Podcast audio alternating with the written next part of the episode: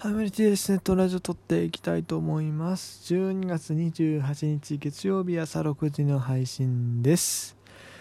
えー、昨日はま日曜日ということはあんまりニュースもなく、といつもね、なんかね、外国人の獲得情報とかも出てたりはしたんですけれども、まあ、それらのネタをつなぎ合わせてでもですね、多分12分喋れる気がしないので、えー、今日ちょっとね、えー、っと、まあ、前にやると言ってね、えっと、止まっていたネタをとりあえず拾っていこうかなと思います。えー、というか、あのね、もうちょっとね、ちゃんとした、なんだろう、ね、練った企画というか、そういうのをやりたいんですけど、とりあえずお前まず卒論やれという話でまだ手をつけられてないのは卒論もほとんど書けてないんですけど、進捗ないんですけども。はよやれって話。はい、えー、っと、まあ今日はとりあえずね、えっと、あれですよ、この前、応援歌、新応援歌ね、2020年で新応援歌のパリーグ編をやって、これセリーグ編に全然やってなかった。もう多分、何日空いたいの結構空いてると思うんでね、ちょっと久しぶりにやっていこうかなというふうに思います。はい。まず今回はですね、えっとまあ、セリーグ見ていくんですけれども、えっと、流用曲は新曲扱いではないというふうにして紹介していきます。まあ、てか、よう考えたら僕ね、シーズン入る前に一回やってんですよ、この企画。まあでもそこからまあ追加の応援歌とかもあったし、まあその中で最終的に今回の企画の趣旨はね、あの、自分的にはその、今年のベスト新曲、まあ、トップ5かすりか分かりませんけども、それを決めるというところがありますので、まあ、その目標っていうか、まあ、そこに向かってね、ちょっと見ていこうといったところです。そうなんですよ。でもちょっと春にこれよく考えてやってるんで、本当にもう、まあ、全球でやってるわけじゃなかったと思うけど、軽く一応やったと思うんで、あのー、ちょっとね、だからもう今日、今回でもう、ベスト応援歌決めるぐらいのね 勢いでいきたいなというふうに思います。はい。いきます。えっと、じゃあまずは読売ジャイアンツですね。ジャイアンツは今年1、2、3、4曲もできたんですが、はい、ジャイアンツはね、今年は球場で流してましたね、もう途中からかな最初はチャンステーマだけだった確か途中からあの通常応援歌も流してたかなというふうに思うんですが、えっと、4曲ですね。そう、ジャイアンツはね、投手応援歌を作るんですよ。っていうか、投手応援歌がね、ついにソフトバンクがね、あの、全員作らなくなったので、だから、毎年その投手応援歌を出す球団がついにジャイアンツだけになってしまったわけですね。まあ、そもそも投手応援歌っていう文化自体がなかなか珍しいものでして、うん、とね、た、でも一時期はね、ライオンズとかもやってたし、えー、まあ、CD1 とか限定でね、ベイスターズとか阪神とかもあったりはしたんですよね。カーブもあったはずだし。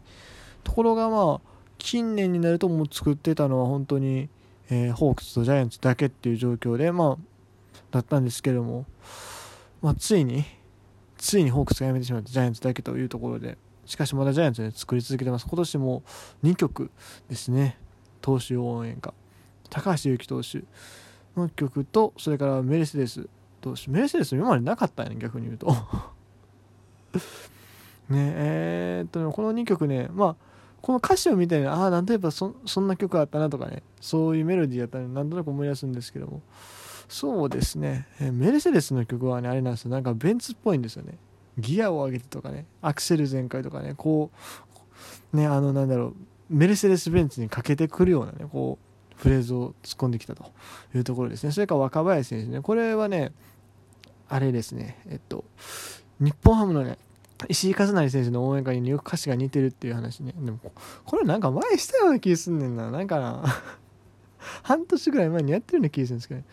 えー、っと、あれですね、まだ見ぬ境地目指して全力で突っ走れっていう、これ、若林選手の場合の応援歌の後半の部分なんですよ。で、石井和成選手の応援歌の後半の部分だと、今だ見ぬ境地、えー、数なり突っ走りなんですよ。ほぼほぼ一緒なんですよ、ね。境地目指して突っ走りっていうね。これ、ジャイアンツパクってんじゃん。でもね、曲調は全然違うんですよね。あのー、若林選手の結構アップテンポっていう感じでね、シャウトも入ってるしねっていうところで。はい、続きまして、えっと、ベイスターズですね。ベイスターズは1、2、3かな、多分。そう、オースティンは流用で、坂上選手は復活なんで、えっ、と、3曲ですね。えっと、伊藤幸也、佐野啓太、細川。うん。伊藤幸也とね、佐野啓太はね、なんやろ、ほんまにもう、ああ、ベイスターズやなって 聞いたらわかる聞いたらわかる。ああ、なんかいかにもベイスターズっぽい応援会なっていう感じですね。はい。細川誠也がね、なんかあんまりベイスターズっぽくないといえば、まあ僕の、ね、個人的な印象ですけど、そういうふうに思いますね。あの、誠也っていうね、この、名前をこうシャウトする部分もあったりねしてまあ今シーズンあんまり聞く機会なかったかなと。まあベイスターズはでもずっとあれです。ハマスタであのリモート応援してましたから。テレビか長からねつないで。リモートあれ生生応援なんでね。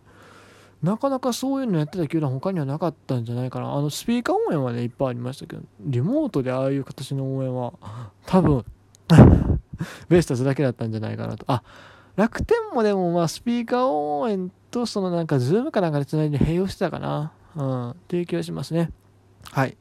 ベストでは3曲ですそれから阪神阪神は2曲ですね外国人だけですね。その他、大山選手のキー変更があったり、これキー変更せん方が良かったんですけど、今年からちょっと音程が高くなったんですよね。えー、っと、で、えっと阪神の新曲は2曲で、ボーアとサンズといったところで、もうね、ボーアの方は、ね、いかにもいかにも阪神が作ってるなっていう感じでしたね、もう。なんやろ。うーん、歌詞的にもね、なんか、後半の歌詞なんかもう阪神感万歳ですよ。飛ばせ、はるか遠く、勝利のためにとかね。前半はまあまああれですけども、後半はほんまにもう、大体これマルテで結構似てるんですよ。マルテもね、力の限り見せろよマルテでしょ。見せろがまずかぶってるもんね。この ボーアとマルテで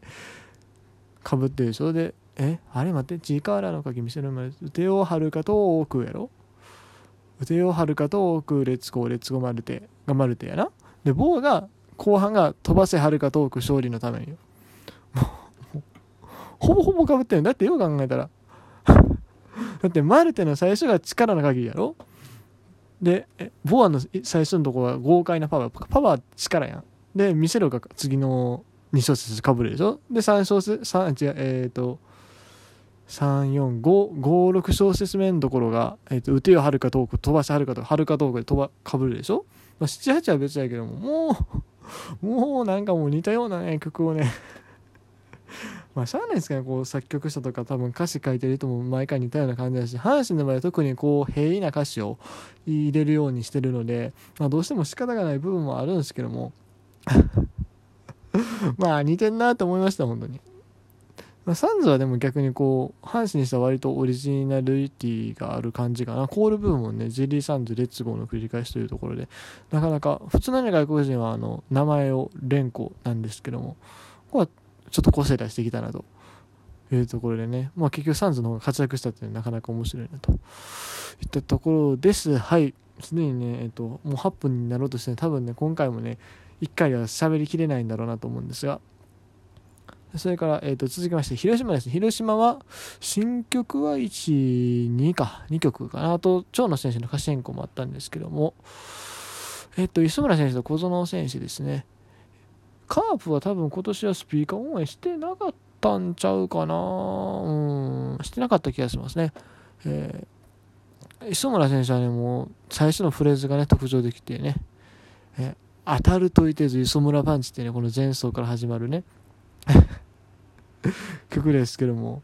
まあ、なかなか、なかなかね、独特、独特なんですけど、なかなか聞く機会もね、今年はなかったですしね、来年以降、球場で長いとどんな感じになるのかなと。でそれから、えーと、小園選手ね、えー、小園選手はそう世代のトップをぶっちぎれっていうね風に歌詞で歌ってるんですけども。さあどうでしょうか？今のところ世代のトップは誰？小園世代と、まあ、藤原君か。藤原え戸郷ですね。これはダントツ戸郷です今のところ戸郷をうーんでも野手で言うと藤原小園小畑ネオあたりかな。うん。あと誰かおったっけ？まだ誰かおったような気がするんですけど、パッて出てこへんな。まあどうなるんだよね。まあ、小園選手もね、今シーズン最初はね、こう、何ですか、TikTok か YouTuber か忘れないです。なんかそんな感じの彼女とね、なんか イチャイチャして叩かれてましたけど まあ、ああいう人はね、あんまりね、プロ野球選手はね、絡む方がいいと思うんですけどね。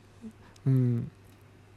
あの難しいとこですよ、小園選手も。こう、ショートがね、結局田中康介選手残留しましたし、セカンドもね、菊池選手がね、去年抜けるんかなと思ったら残留してるしね、こう、なかなかパッと取りに行けるポジションはないわけで。まあでも田中康介もね、まあ、